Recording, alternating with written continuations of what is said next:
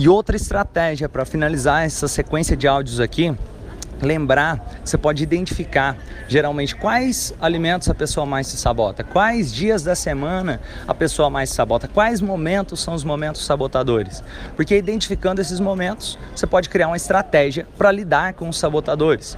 Criando a estratégia para lidar com os sabotadores, você já pode ir programando na mente dessa pessoa como serão esses dias, quais as novas decisões. Uma estratégia também que eu gosto de compartilhar é a estratégia dos cinco segundos, onde a pessoa, vamos supor que ela está olhando para o pudim, está pensando, e aí, eu como pudim ou não como pudim? Beleza, então a sugestão é, eu posso ir lá e contar até cinco antes de decidir se eu como ou não como. Eu puxo o ar, conto um e imagino como será a minha vida extraordinária e começo a visualizar a minha vida extraordinária. Dois, eu fico visualizando o que eu desejo para a minha vida. Três, eu fico pensando sobre aquela vida que eu construí, tudo aquilo que eu construí, que eu desejo alcançar. Três, quatro, cinco, então fica mais fácil tomar a decisão. E outra, a pessoa, o problema não é necessariamente comer só um pedaço de pudim.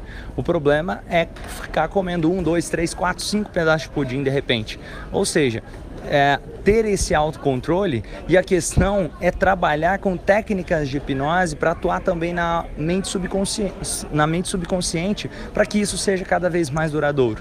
E outra, essa questão ali do autocontrole associado com técnicas de ponte para o futuro, associado com essa técnica dos cinco segundos, para quem já fez a formação de hipnose transformacional comigo, a purificação dos sentimentos que eu ensino também é fantástico para lidar nesses momentos, trabalhar, identificar quais são os sabotadores e principalmente quais estratégias utilizar durante os momentos que geralmente seriam os sabotadores. Colocar, você pode colocar qual vai ser o prêmio quando eu alcançar tal meta de tantos quilos perdidos ou de tanto nível de gordura perdido, qual vai ser ali, de alguma forma, alguma coisa que eu vou fazer se eu me sabotar e não for fazer a caminhada, colocar ali de alguma forma, alguma coisa que me mova aí adiante, tanto por prazer quanto pela dor, que faz diferença. Outra estratégia, você pode pedir para a pessoa escrever o pior que pode acontecer na vida dela, caso ela continuar se sabotando, caso ela não fizer a transformação que ela precisa. Por que isso? Isso aí é justamente para lembrar ela e até utilizar dentro de técnicas de hipnose, dentro de visualizações, falar para a pessoa, e aí, você vai escolher a vida lixo ou a vida extraordinária?